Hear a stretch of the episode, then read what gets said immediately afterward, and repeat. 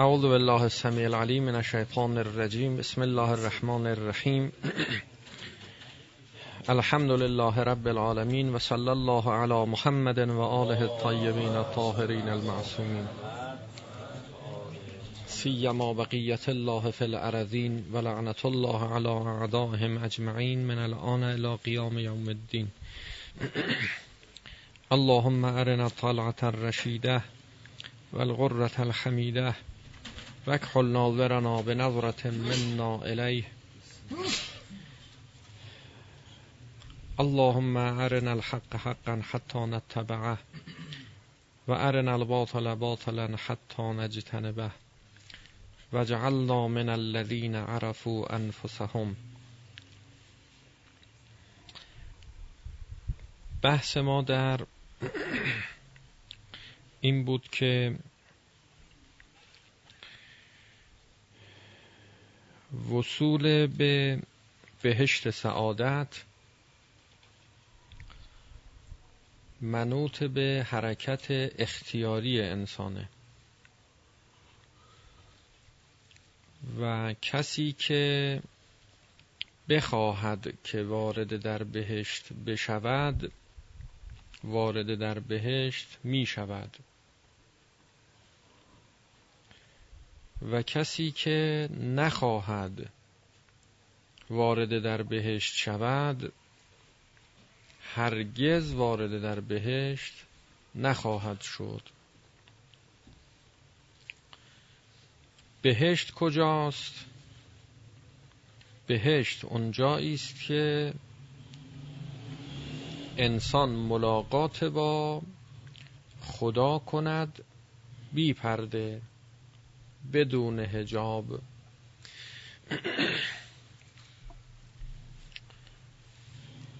خدا را مستقیما ملاقات کند.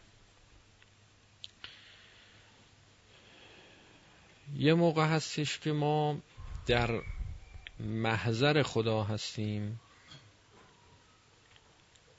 یعنی خدا ما را می‌بیند که فرمودند در نماز این چنین باشید. که خدا شما را می‌بیند این تصور رو داشته باشید. یه موقع نه ما خدا را می‌بینیم.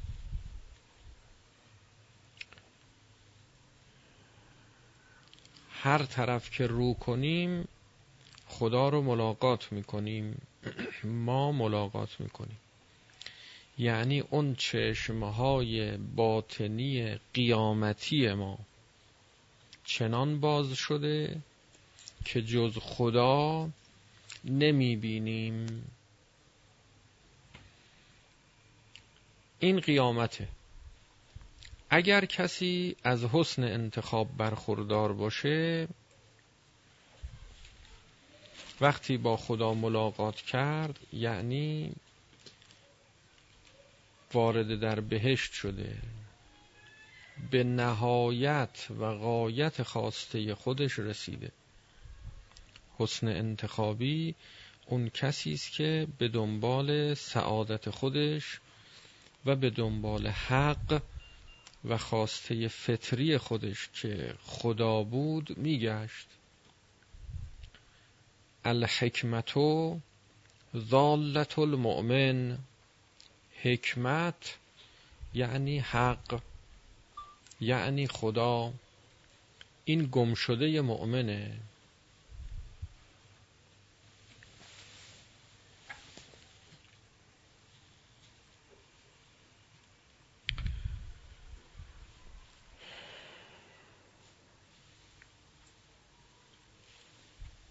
مؤمن یعنی کسی که حسن انتخاب داره. بدون حسن انتخاب محاله که انسان به ایمان برسه. می‌رسیم در بحث های آینده مسئله ایمان رو مطرح می‌کنیم. کسی که خواهان خدا بوده وقتی با خدا ملاقات کرد خوشنود میشه. به نهایت رضایت خودش می‌رسه. رضایت خودش. نه رضایت جسمش نه رضایت روانش. اینها مربوط به عوالم مادون عالم قیامته عالم دنیا و عالم برزخ. و اما رضایت و خوشنودی خود انسان در گرو این است که انسان به اون خواسته فطری خودش برسه. در حقیقت رضایت خوشنودی و بهشت سعادت در درون خود ماست. فقط کافیه که ما هجاب ها رو کنار بزنیم پرده ها رو کنار بزنیم و به این بهشت سعادت برسیم. به این حقیقت برسیم.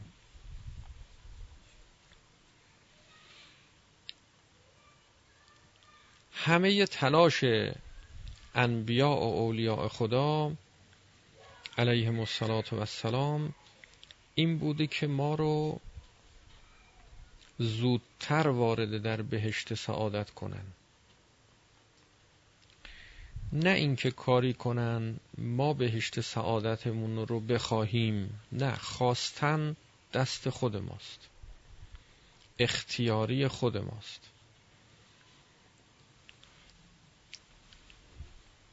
کمک کردن برای وارد شدن در این بهشت سعادت کار انبیاست. که قبل از این که قیامت برپا بشه قیامت ما برپا بشه. اختیاری هم برپا بشه. در همین عالم دنیا مراحل و مراتب قیامتی خودمون رو طی کنیم. وقتی به سعادت می‌رسیم که به سمت سعادت حرکت کرده باشیم. وقتی به بهشت قیامتی می‌رسیم که از دنیا گذر کرده باشیم. وارد در عالم برزخ بشیم. از عالم برزخ گذر کنیم. وارد در عالم قیامت بشیم. مواقف و اون مراحل عالم قیامت رو طی کنیم. به شفاعت برسیم. مشمول شفاعت که شدیم وارد در بهشت جاودان سعادت بشیم. جایی که دیگه برگشت نداره. که اگر کسی رفت پشیمانی نداره. اینطور نیست که برگرده. راه تمام میشه به آخر راه رسیده.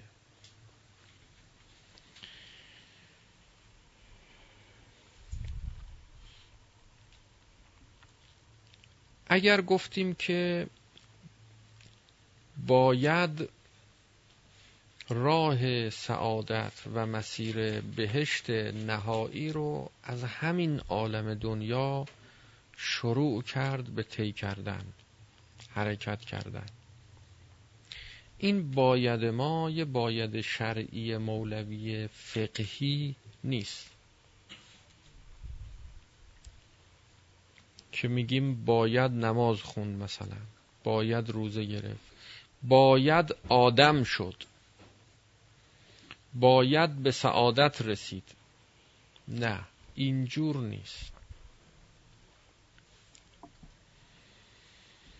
این باید یه باید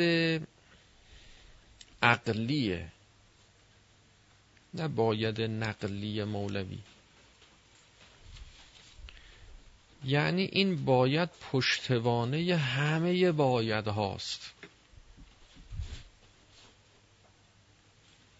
بایدها و نبایدهای شرعی فقهی اگر پشتوانه نداشته باشه تمامش بیخاصیت میشه.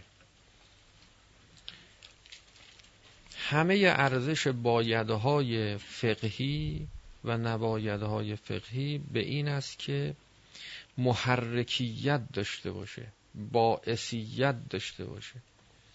یعنی وقتی گفته می شود باید منشأ اثر باشه. انسان رو به حرکت در بیاره. وقتی فرمودن که روزه گرفتن واجب است. باید روزه گرفت باعثیت داشته باشه. یعنی شما رو به حرکت در بیاره. و اقدام به امساک کنی. اقدام به روزه گرفتن کنی.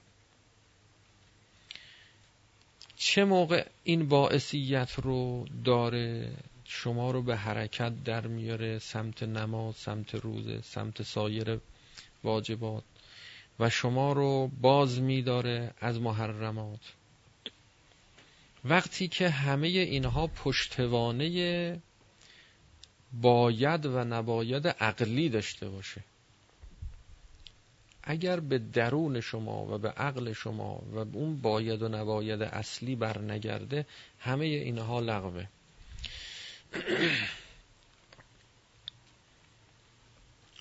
اگر از شما بپرسن که چرا نماز می‌خونی؟ جواب میدی چون خدا فرموده. اگر بپرسن که چرا چون خدا فرموده نماز بخون نماز می‌خونی؟ مگه هرچی خدا گفت باید آدم گوش کنه؟ خب گفته نماز بخون خب حالا گفته دیگه. میگیم نه گفته واجبه. اگر بپرسیم خب حالا واجب باشه طوری میشه مگه؟ واجب نمی‌خواد بخونی. گفته واجبه که خب واجبه دیگه. مگه هر کی گفت واجبه آدم باید گوش کنه. میگی نه خدا گفته. خب خدا گفته باشه. مگه حالا خدا گفت واجبه؟ شما باید عمل کنی. چی می‌خوای جواب بدی؟ می‌خوایم ریشه یابی کنیم. ببینیم اینا چه موقع منشأ اثره؟ چه موقع دین؟ یعنی دین تا کجا میاد؟ و از کجا به بعد دیگه شما هستی و خودت. شما هستی و انتخابت. این همه خدا فرموده واجبه این همه خدا فرموده حرامه. پس چرا خیلی ها می‌دونن و گوش نمی‌کنن و اثر نداره و فایده نداره و خاصیت نداره؟ چرا؟ چه فرقی بین شما و اونها هست؟ در شما اثر کرد در اونها اثر نکرد. ریشه در کجا داره؟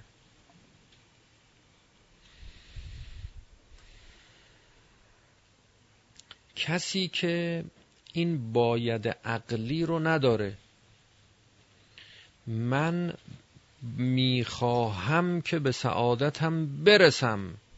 پس باید همه اون چرا که مرا در رسیدن به سعادتم یاری می‌دهد انجام بدم.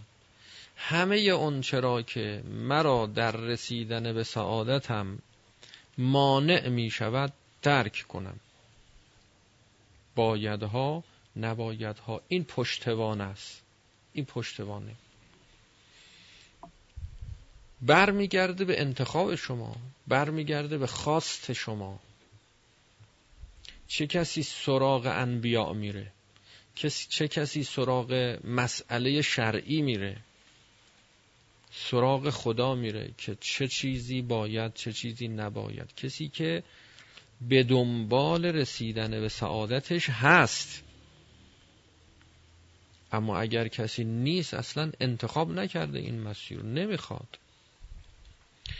و اگر کسی انتخاب کرد دیگه جایز نیست ما بهش بگیم باید شرعا این راه را بروی. اون خودش میره. این باید باید عقلیه. تو خودش هست. باید می‌خواد چیکار کنه؟ می‌خواد محرکیت ایجاد بکنه. می‌خواد که باعثیت ایجاد بکنه. منو برانگیزاند. به حرکت درآورد در جهت کاری یا ترک عملی. این برانگیختن درونی بود دیگه از بیرون لازم نداره. بلکه از بیرون ممتنع محال شدنی نیست. کسی که از درون انگیزه نداره باعثیت نداره محرکیت نداره باید از درونش نیست. نمی‌خواد نمی‌خواد به سعادتش. از بیرون هر چه بگن. ولو خود پیغمبر خدا باشه. نصیحتش کنه امرش کنه نهیش کنه گوشش بدهکار نیست. چرا؟ چون این بایدها و نبایدهای بیرونی که ازش تعبیر می‌کنیم به نقلی محتاج باید و نباید عقلیه بدون اون پشتوانه تمام اینها لغوه. تمامش لغوه. تمامش بی حاصله اون باید و نباید درونیه که موجب میشه که بتونن انبیاء الهی ما رو امر و نهی کنن نصیحت کنن. خب اون باید رو و نباید رو نمیگن به ما. اگرم گفتن تعبیر می‌کنیم به باید و نباید ارشادی. دارن ارشاد می‌کنن. مولوی نیست. اصطلاح مولویان نمیگن. نه میگن که خودت می‌فهمی فکر کن. از باب توجه از باب تذکر. خیلی حسن انتخاب دارن اما تو مسیر نیستن. صرفا برای اینکه اینها رو متوجه راه کنن که حواست باشه. تو می‌دونی کجا می‌خواستی بری و کجا می‌خوای بری. اون جایی که تو می‌خوای بری با این راهی که داری میری فرق داره ها. این راه اون راهی نیست که تو دنبالشی. اون راهی که تو می‌خوای بری این که من میگم این راهو برو. نمی‌تونه بگه تو اینو بخواه. تو این راهی رو که من میگم بخواه. خواستن دست هیچ کس نیست دست خود ماست. نمی‌تونه دست کسی باشه. محال دست کسی باشه. از بیرون بخوان ما رو وادار به خواستن کنن. شما هستی که می‌خوای خواستی حالا اومدی داری حرفشو گوش می‌کنی. حالا یا اعتماد می‌کنی یا اعتماد نمی‌کنی. اون مسئله دیگه است. یه موقع هست یه کسی شما رو ارشاد می‌کنه راهنمایی می‌کنه. میگه اون راهی که شما می‌خوای بری اون مقصدی رو که شما در نظر گرفتی نهایتا بهش برسی از این راه نمیره از اون راه میره. یه راهی پیش پای شما می‌گذاره ولی شما به او اعتماد نمی کنی گوش نمی کنی معناش این نیست که شما نمی‌خوای ها. حسن انتخاب نداری. نه می‌خوای. می‌خوای به حرف او اعتماد نکردی. اما اگر کسی خواست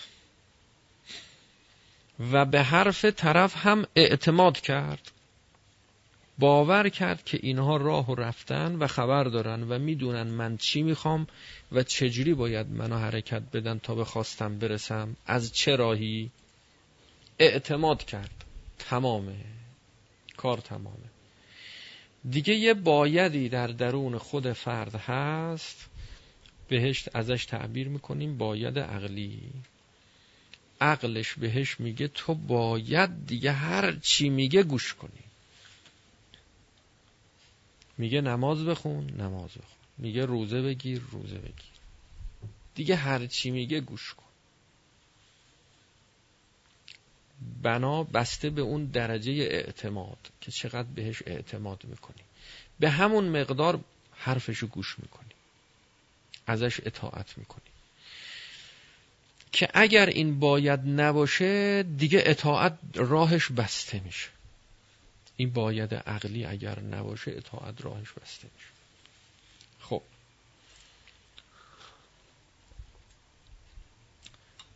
پس چرا پاسخ سوالی که داده شد رو می‌خوام ببینیم چی بود این سوال؟ چرا کسی که می‌خواهد به سعادت و کمالش برسد یعنی حسن انتخاب داره. و نهایتا بعد از مرحله شفاعت در عالم قیامت به اون نهایت کمالش هم می‌رسد و فرقی هم نمی‌کنه که دنیای او چگونه گذشته برزخ او چگونه گذشته.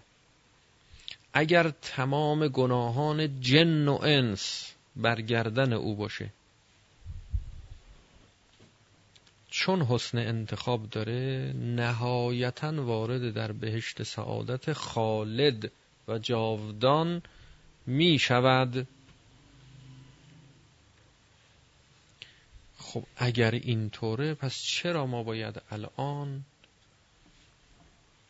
تلاش کنیم زحمت بکشیم گناه نکنیم اعمال خیر انجام بدیم؟ واجباتمون رو رعایت کنیم محرمات رو ترک کنیم اطاعت از خدا کنیم. ما که آخرش بهشتی هستیم. آخرش. الان دیگه هر جور باشه آخرش بهشتیه. ما حسن انتخاب داریم. حسن انتخابی هم آخرش وارد در بهشت میشن. پس الان ولش کن. امام صادق علیه و السلام فرموده بود که یعنی اومدن خدمت حضرت. عرض کردن که شما فرمودی که اعرف فعمل ماشد بشناس حق و بشناس. بعد هر کاری دلت می‌خواد بکن. حدیثه. یه ادم میگن که خب ما که حق و شناختیم. اهل ولایت هم هستیم. امام زمانمون هم می‌شناسیم. می‌دونیم کیه می‌دونیم چیه می‌دونیم چی میگه. حضرت هم که فرموده فعرف الحق فعمل ماشد بعد هر کاری می‌خوای بکن. رفتن گناه می‌کنن. هر کاری دلشون می‌خواد می‌کنه. حضرت فرمود که من کی گفتم که هر کاری دلشون می‌خواد بکنن. من گفتم حق و بشناس. بعد هر کار خیری می‌خوای بکنی بکن. من کی گفتم هر کاری که دلت می‌خواد بکن.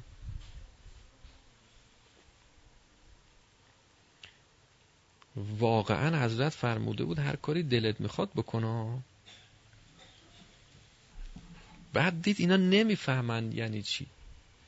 گفت من کی گفتم من هر کاری دلت می‌خواد بکن؟ من گفتم هر کار خیری که دلت می‌خواد بکن.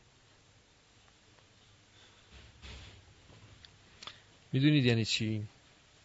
یعنی توضیح داد اون جمله رو.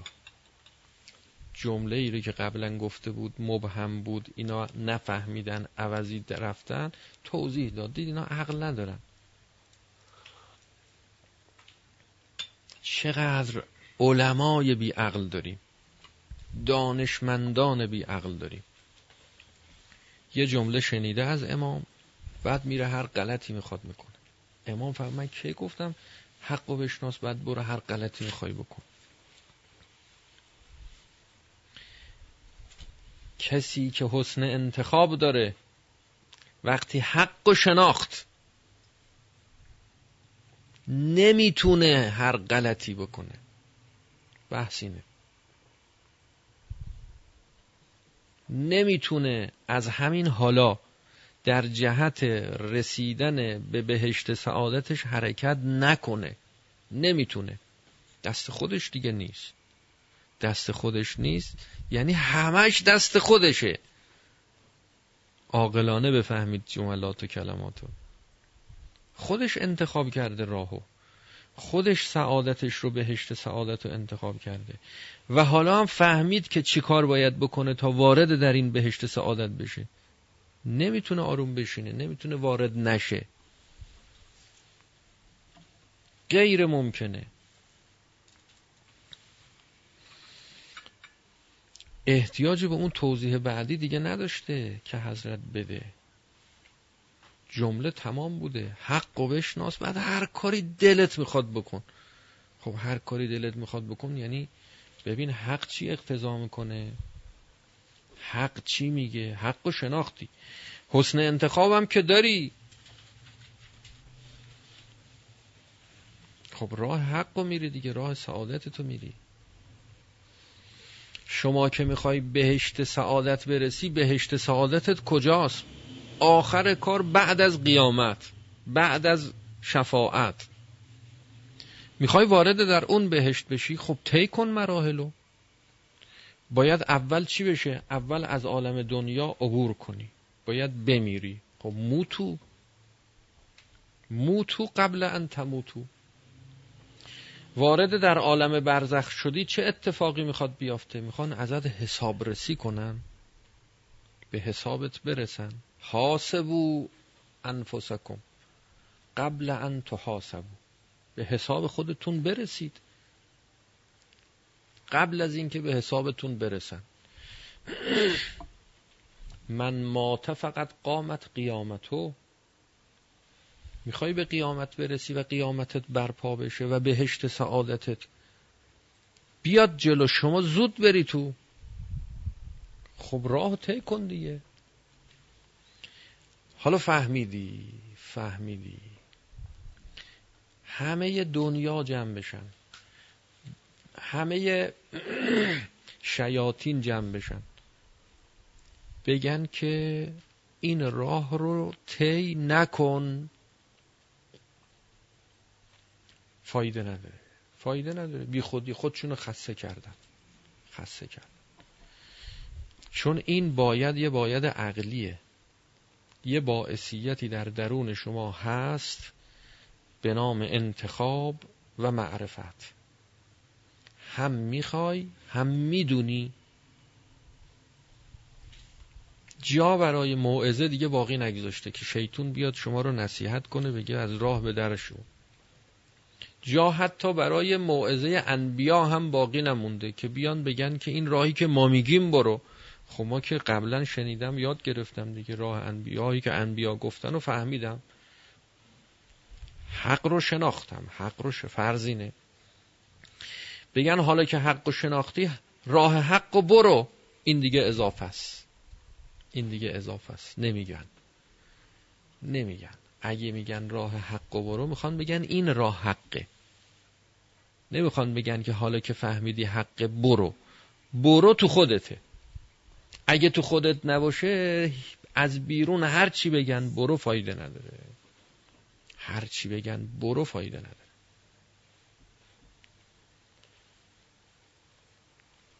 خب میگی که ما که حسن انتخاب داریم حقم که شناختیم پس چرا نمیریم؟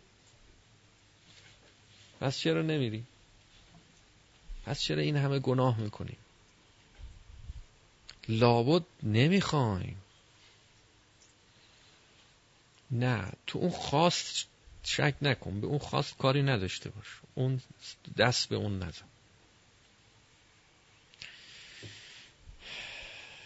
از اون مرحله عبور کن.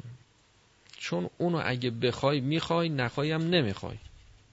حالا با اینکه برگردی شک کنی اون نه کم میشه نه زیاد میشه نه. هیچ تغییر نمی‌کنه. اون خواست خودته. با اینکه بخوان نصیحتت کنن از بیرون برگردی بگی اون خواست اولیه‌مو درستش کن. اصلا اینجوری نیست.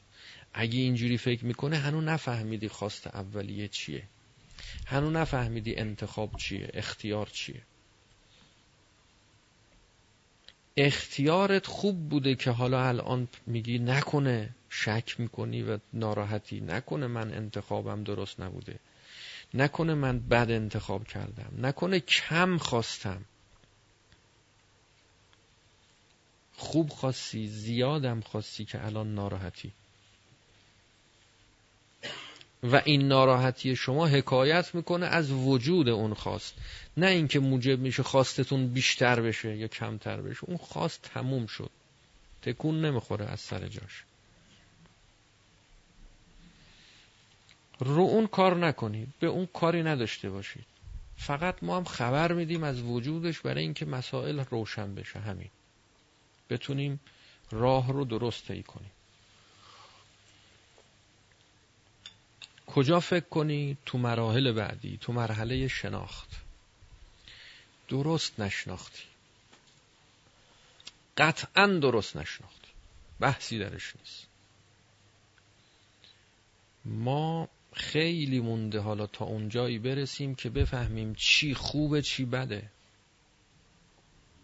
چی خوبه چی بده. خیلی راه مونده.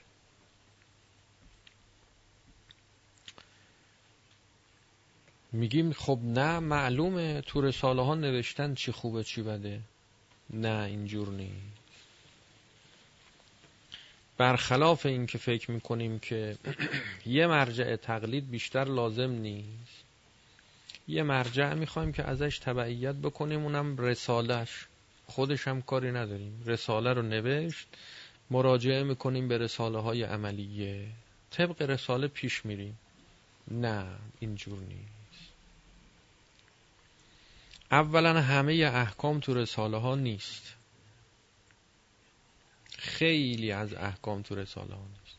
حساب یک ذره دو ذره هم نیست. خیلیش نیست. نه یه خورده بیشتر از خیلی. خیلی خیلی نیست. اصلا هیچی نیست. تو رساله های عملیه هیچیش نیست. یه چیزایی هست که اینا هیچی نیست. که اینا هیچی نیست. در مقابل اون چیزایی که باید باشه. احکام خدا بر دو قسمه. یه احکام خبری داریم یه احکام انشایی داریم. احکام خبری اون احکامی است که صادر کننده این احکام فقط خداست. پیغمبر خدا هم نیست. فقط خداست شارع خداست.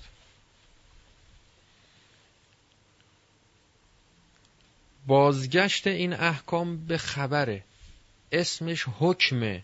میگیم حکم. ولی واقعیتش انشاء نیست خبره. حکایت می‌کنه و خبر میده. از وجود روابطی میان بایدها افعال ما میان افعال ما و یا ترک بعضی از افعال و مصالح و مفاسد. خبر میده در حقیقت. مثلا خدای متعال فرموده که روزه در ماه رمضان واجب است. این انشاء نیست. به این معنا که همین الان داره به شما میگه پشو روزه بگیر. نه نمیگه به شما پشو روزه بگیر. یه خبریه. در کتابهای قانون اینجوریه. قوانینی که تصویب شده در مجالس مقننه در اون کتاب ها ثبت میشه. نگهداری میشه. می نویسن مثلا فرض بکنید که باید این چنین بشود. لفظ بایدم به کار می‌برن. واجب است که آنچنان بشود. واجب است رو میگن. اما اینا در حقیقت خبره. اینا در حقیقت انشاء نیست. همین الان از شما نمی‌خواد. همه ما می‌دونیم که در ماه رمضان روزه گرفتن واجبه اما در عین حال ما روزه نمی‌گیریم الان. میگیم خب به ما چه به ما روزه گرفتن در ماه رمضان واجبه. خب حالا من چیکار کنم که واجبه؟ الان که ماه رمضان نیست. خدا حکم داره خدا تکلیف داره خدا قانون داره اما به من هیچ ربطی نداره الان. بسیاری از قوانین خدا نسبت به ما همین الان همینطوریه. هیچ خاصیتی نداره برای ما. حج واجبه. لله علی الناس حج البیت. حج واجبه. به من چه؟ به شما چه؟ الان من خب حج بدونم حج واجبه یا ندونم حج واجبه. پس معلوم میشه خدا یه تکالیفی داره یه وظائفی داره یه احکامی رو داره که مربوط به خودشه. خدا قوانین خداست قوانین الهی اما یه موقع هستش که نه یه وظائف و تکالیفی است که مخاطبش منم به من میگه تو الان این کارو کن. این شد دو دسته. دو دسته حکم. یه احکامی که خبره. خبر میده که آقا نماز خوندن دارای مثلا فرض کن مصالحی هست که این مسلحتش مسلحت خطیر است مسلحت جدی مسلحت مهمه که اگر کسی بخواد به سعادت برسه در وقتش در جاش با شرایطش باید رعایت کنه. این حقیقتش خبره. یه موقع نه میاد مرحله پایین می‌رسه به پیغمبر خدا می‌رسه به ائمه علیهم السلام که اینها حالا میگن. میگن شما وقت نماز شده همین الان باشه نماز بخون. یا عقل شما به شما میگه وقت نماز که می‌رسه چی موجب میشه شما پاشی را بیافتی حرکت کنی نماز بخونی؟ اونی که خدا در قرآن فرموده که عقیم الصلات؟ نه. خب اونی که قبلش هم فرموده بود. قبل از اینکه ظهر بشه خدا نفرموده بود که عقیم الصلات نماز بخونید؟ فرموده بود. چرا پا نمی شدی نماز بخونید وقت نماز که رسید حالا شما پا میشی وضو می‌گیری نماز می‌خونی. چی موجب شد که شما پاشی حالا نماز بخونی؟ میگیم اون باعث درونی شما اون اسمش عقله. از درون به شما گفت به شما گفت که الان وقت این است که شما اون نماز رو حالا بخونید اون مسلحتی رو که خدا ازش خبر داد الان بهش برسی. گاهی عقل ما می‌فهمه اینو خودش می‌تونه درک بکنه. در بسیاری از احکام عقل ما خودش نمی‌تونه درک بکنه. که الان من چی کار باید بکنم؟ قسم اول ارتباطی به عقل ما نداره. خدا فرموده دیگه. عقل اونجا کاره ای نیست. خدا خبر داره از مساله و مفاسد موجود در عالم. امر می‌کنه نهی می‌کنه. در قسم دوم نه اینجا عقل که باید بسنجه شرایط رو بسنجه موقعیت رو بسنجه. تشخیص بده الان وقت شد یا نشد بررسی کنه. الان ماه رمضان شده من از نظر جسمی سلامتی لازم رو دارم که بتونم روزه بگیرم. یا نه نباید روزه بگیرم. اینا دیگه مربوط میشه به خود ما. این دیگه ربطی به قرآن نداره. قرآن فرمود که اگه سالمی در ماه رمضان روزه بگی. اگه سالم نیستی روزه نگی. کار رساله های عملیه چیه؟ رساله های عملیه کارشون اینه. میان اون احکام دسته اول رو برای ما بیان می‌کنن. چرا؟ چرا ما احتیاج داریم که اینا بیان بیان کنند چون از زمان ما تا زمان معصومین علیهم السلام تا زمان پیغمبر خدا هزار و چند صد سال فاصله افتاده. و ما دسترسی به امام معصوم نداریم مستقیما. احتیاج داریم یه عده بیان درس بخونن زحمت بکشن. و با اون درسایی که می‌خونن یک مسیر صحیح علمی کارشناسانه رو برای رسیدن به احکام خدا طی کنن. که وقتی فتوا میدن این فتوا فتوای کارشناسی باشه. همینجور کیلویی نباشه من در آوردی نباشه. هر کی اگر را برسه بگه من از قرآن حکم خدا در میارم. نه درس خونده باشه زحمت کشیده باشه. راه به دست آوردن احکام خدا رو از قرآن و سنت و احادیث اهل بیت علیهم السلام و هرچی ولو عقل و منابع فقه. از منابع فقه به دست بیاره. اصلا بفهمه از کجاها باید حکم خدا رو به دست آورد. از کجاها باید به دست آورد؟ از چی؟ چه احادیثی؟ چه آیاتی؟ چه جور باید به دست آورد؟ اینا رو یاد گرفته باشه به دست بیاره. علت این که می‌بینید ما به رساله های عملی مراجعه می‌کنیم به خاطر این است که اینا نظرات کارشناسیه. و اینکه ما خودمون سر خود سراغ روایات و آیات نمیریم چون نظرات ما کارشناسانه نیست. همینجوریه. بله هر کی کارشناس شد نظرش حجت میشه.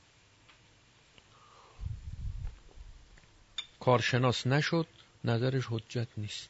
یعنی نظر نیست اصلا. هر حرفی رو که آدم می‌زنه که اسمشو نمیشه گذاشت نظر. فتوا یعنی نظر کارشناسی. فلزا گاهی یه کارشناس ازش سوال می‌کنیم. میگیم حکم خدا در این موضوع چیه؟ میگه نمی‌دونم. از یه غیر کارشناس سوال می‌کنیم. حکم خدا در این همون موضوع چیه؟ میگه می‌دونم و میگه. غیر کارشناس میگه می‌دونم.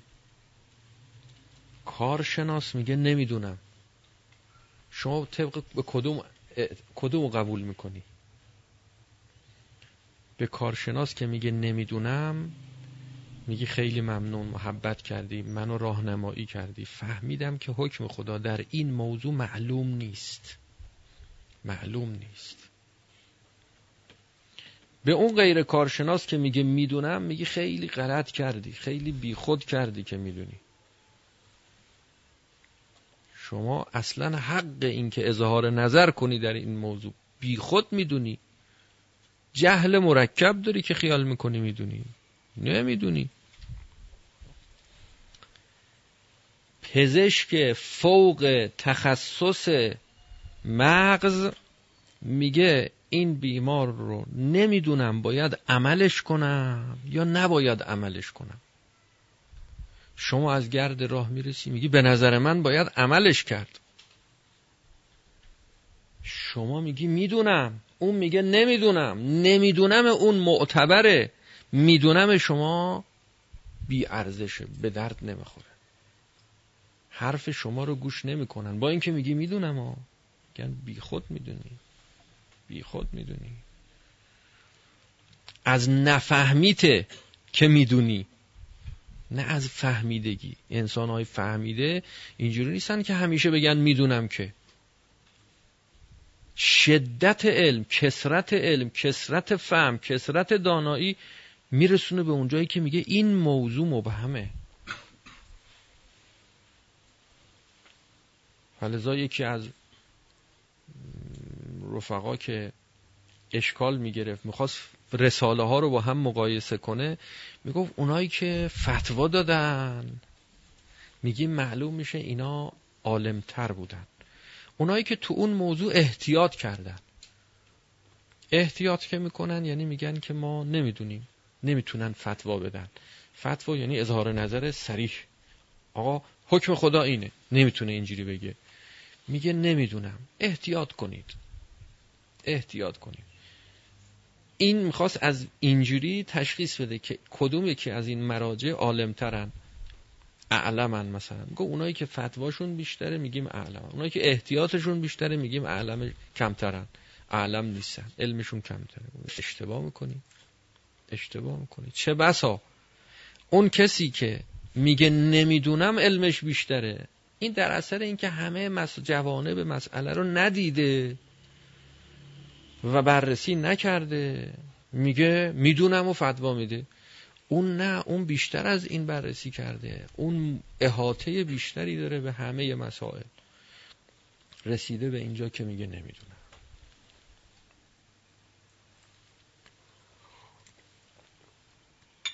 این مسائل ظاهرش وقتی گفته میشه راحت آسونه. وقتی نه گفته نشده جز مشکلترین و قامزترین مسائله.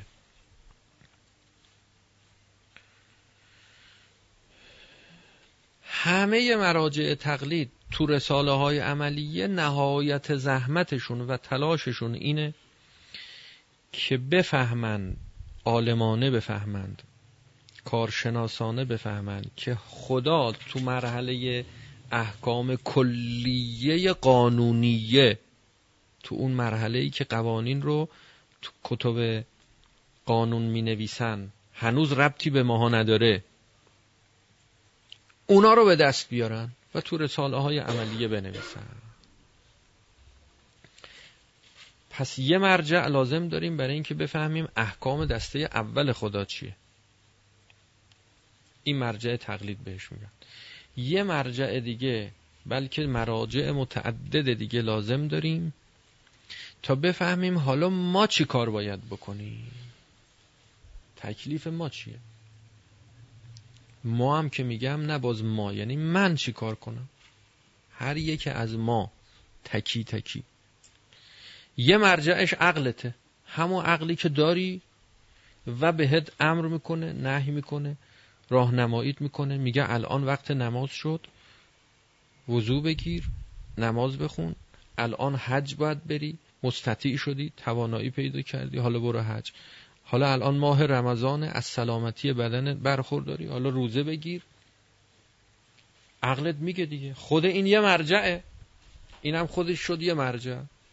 یکی از مراجع پیروی ما مراجع تقلیدم. کلمه تقلید لفظ صحیحی نیست خود ابهاماتی داره. مراجع پیروی مراجع تبعیت. مرجع هیچی نمی‌خواد. مرجع یعنی محل رجوع. یکی از کسانی که ما باید بهش رجوع کنیم خودتی. باید به عقلت مراجعه کنی. خب حالا اگه عقلت کم آورد نرسید. باید به کسی که عقلش می‌رسه مراجعه کنی. اصطلاحا میگیم ولایت داره بر شما. ولایت داره بر شما یعنی عقلش از شما بیشتر می‌رسه. می‌فهمه که شما الان وظیفت چیه تکلیفت چیه. اینو می‌فهمه. این همون است که لابد دل مؤمن من حکیم یرشدهو. هر یک از ما احتیاج داریم به حکیمی که ما رو ارشاد کنه راهنمایی کنه. در مسیر شناخت وظیفه و تکالیف ما رو یاری کنه راهنمایی کنه. چه بسا نمازهایی که ما به واسطه تبعیت از شیطان می‌خونیم. خودمونم خبر نداریم. خیال می‌کنیم داریم به خدا نزدیک میشیم در حالی که روز به روز داریم از خدا دور میشیم. با همین نماز خوندن. چرا؟ چرا؟ چون تبعیت از ولایت نداریم. تبعیت از مرجع تقلید داریم ها. طبق رساله های عملیه به مسائل داریم عمل می‌کنیم. بی کم و کاست. اما به دنبال شیطانه. نماز برای شیطان می‌خونیم نه خدا. روزه برای شیطان می‌گیریم نه خدا. تو مرحله این که من الان چی کار باید بکنم کسی رو نداریم که ما رو راهنمایی کنه. نماز اول وقت می‌خونی اما به دستور شیطانه. به تبعیت از شیطانه. از کجا می‌خوای بفهمی که الان داری طبق دستور خدا عمل می‌کنی یا دستور شیطان؟ تمام اونهایی که قاتلین ائمه علیهم السلام بودن. می‌دونید همه امام هم کشته شدن دیگه. تمامشون نماز میخوندن. تمامشون روزه می‌گرفتن.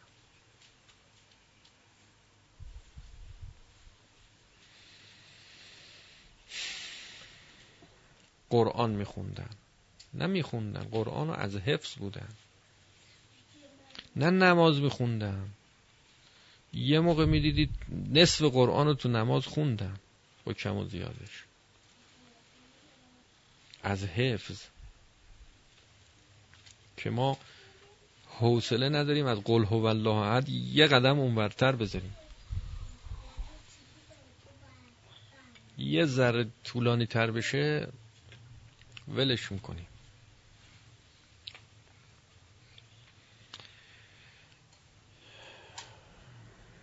مرجع بعدی لازم داریم. مرجعی که ما رو با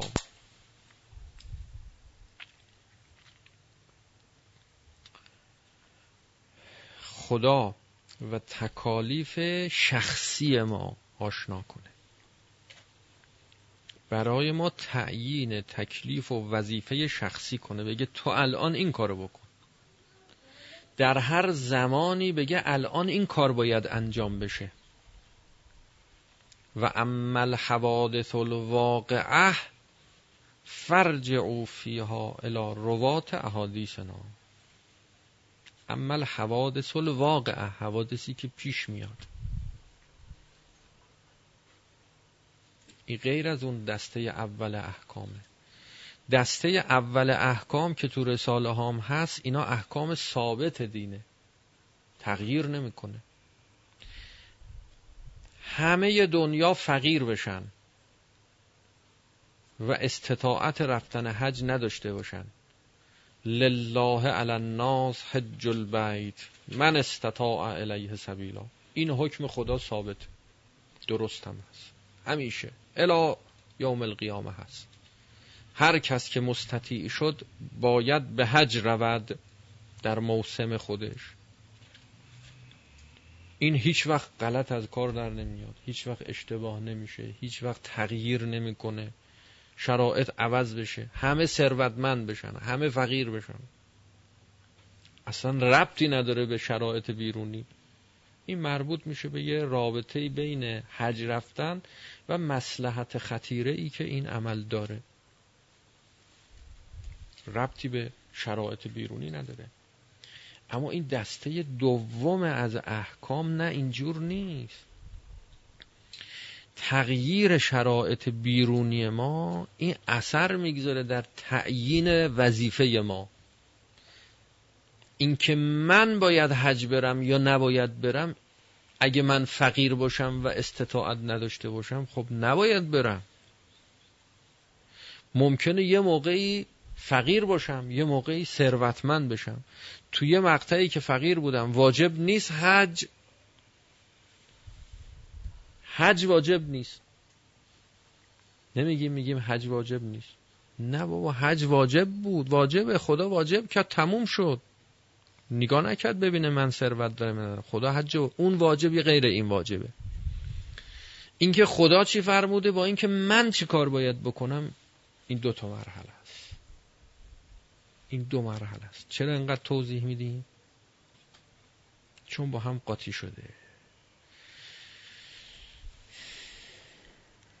چون اکثرا قاطی کردن.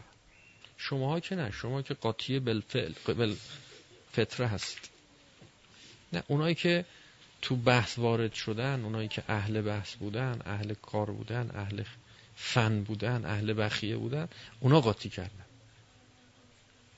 شما که اصلا تصوری از اینا ندارید. ذهنتون خالی پاک صاف. انشالله یواش یواش داره ذهنتون خراب میشه. از اون صافی و پاکی و بیغل و در میاد. خب آدم باید بچگی بزرگ بشه دیگه. نباید بچه بمونه. یکی از اشتباه ها همینه. بعضی یه کاری می‌کنن ما بچه بمونیم. میگن حیف دست نزن. بذار نفهم خر چی بمونه. خب بچه بمونه یعنی نفهم بمونه یعنی بی شعور بمونه. نه بذار بیاد بالا. میگه شلوغ نکن ذهنشو. بذار شلوغ بشه. بذار شلوغ بشه. بعد وقت وقتی بزرگ شد می‌فهمه چی کار باید بکنه. که حالا میگیم چی کار باید کرد شما تو مرحله ذهن می‌تونه تفکیک بشه اما یا نباید تو مرحله عمل تو بیرون تحقق می‌خواد پیدا کنه یکی باشه چی؟ که مرجع هر دوتا یکی باشه. در این که حکیم باید مرجع باشه بحثی نیست. اما اینکه هر مرجعی هم باید حکیم باشه محل بحثه. محل بحثه. میشه یه مرجعی حکیم نباشه.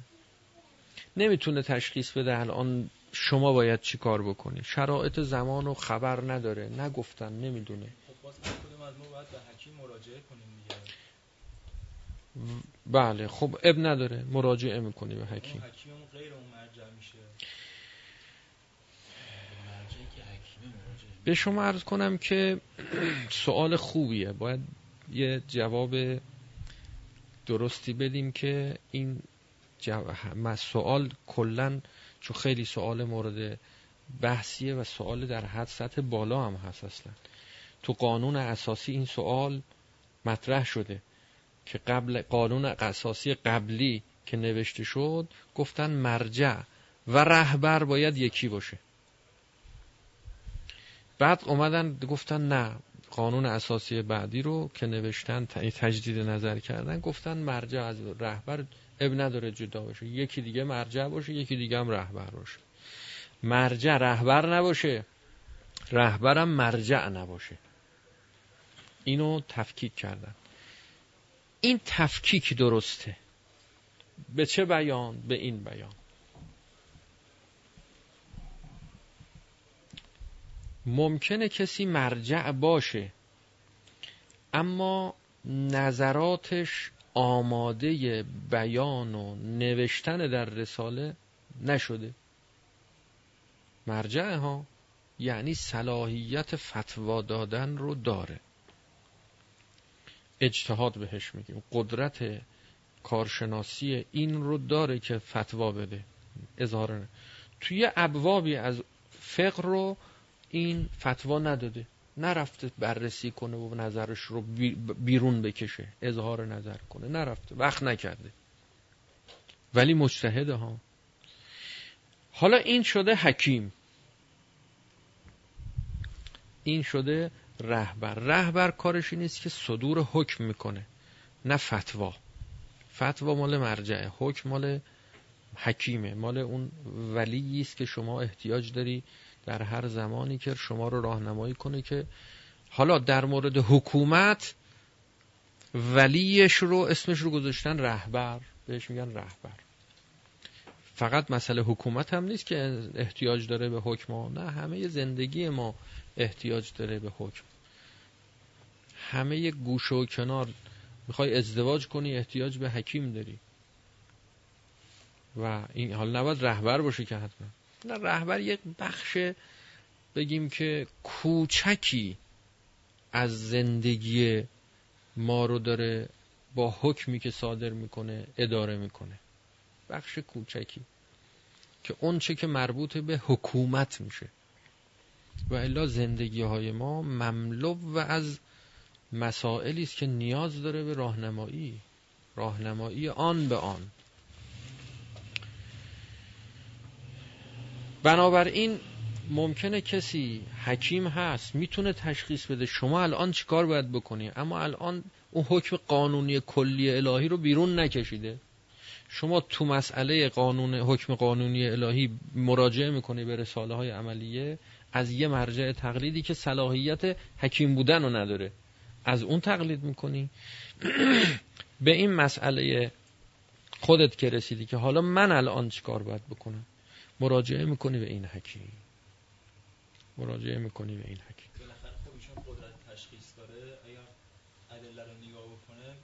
اگر نگاه کنه حال نگاه نکرده.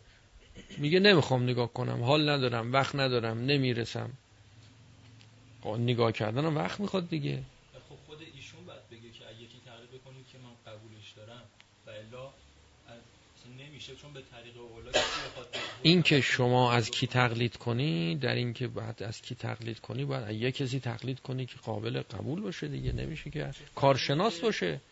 حکیم رو ما داره خیلی بالاتر از مرجع تغییر یعنی حتی شاید فرض کنیم که امکان نداره که یعنی بعض وقتی که اختلاف نظر رخ بده خب عیب نداره. ببینید تو خود این مسئله که از چه کسی باید تقلید کرد اگه خودش صاحب نظره شما از خودش تقلید کن. تو هر مسئله ای که صاحب نظره از خودش تقلید کن چه اشکال؟ هر کجا نه اظهار نظر نکرده نداره بررسی نکرده. خب میری اونجا اونایی که بررسی کردن. از اون کارشناسایی که اظهار نظر کردن. شخصی اون رو تشخیص بدیم بهش مراجعه می‌کنیم. ایشون یه حرفی می‌زنه. ممکنه که اصلا با فتوای مرجع ما نخونه. چون طبیعتا داره با اون احکام حقیقی که تو اگر دیدی نمی‌خونه این خودش فرضینه این حکیم باید مرجع هم باشه دیگه. اگه دیدی نمی‌خونه و نظر داره میده خب این نظرش اینه دیگه. پس نظر داره.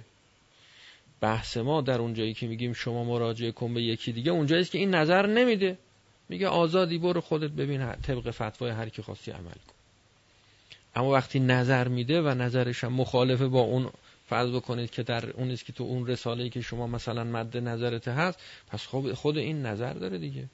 خود این نظر داره.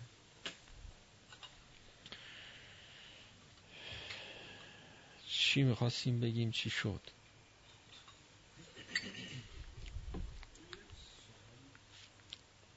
یه سوال.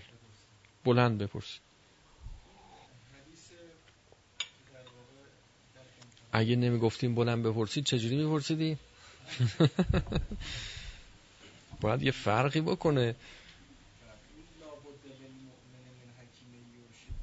چهار زانو که میشینی نمی‌تونی بلند حرف بزنی. دو زانو که بشینی قشنگ قرص محکم شعاری.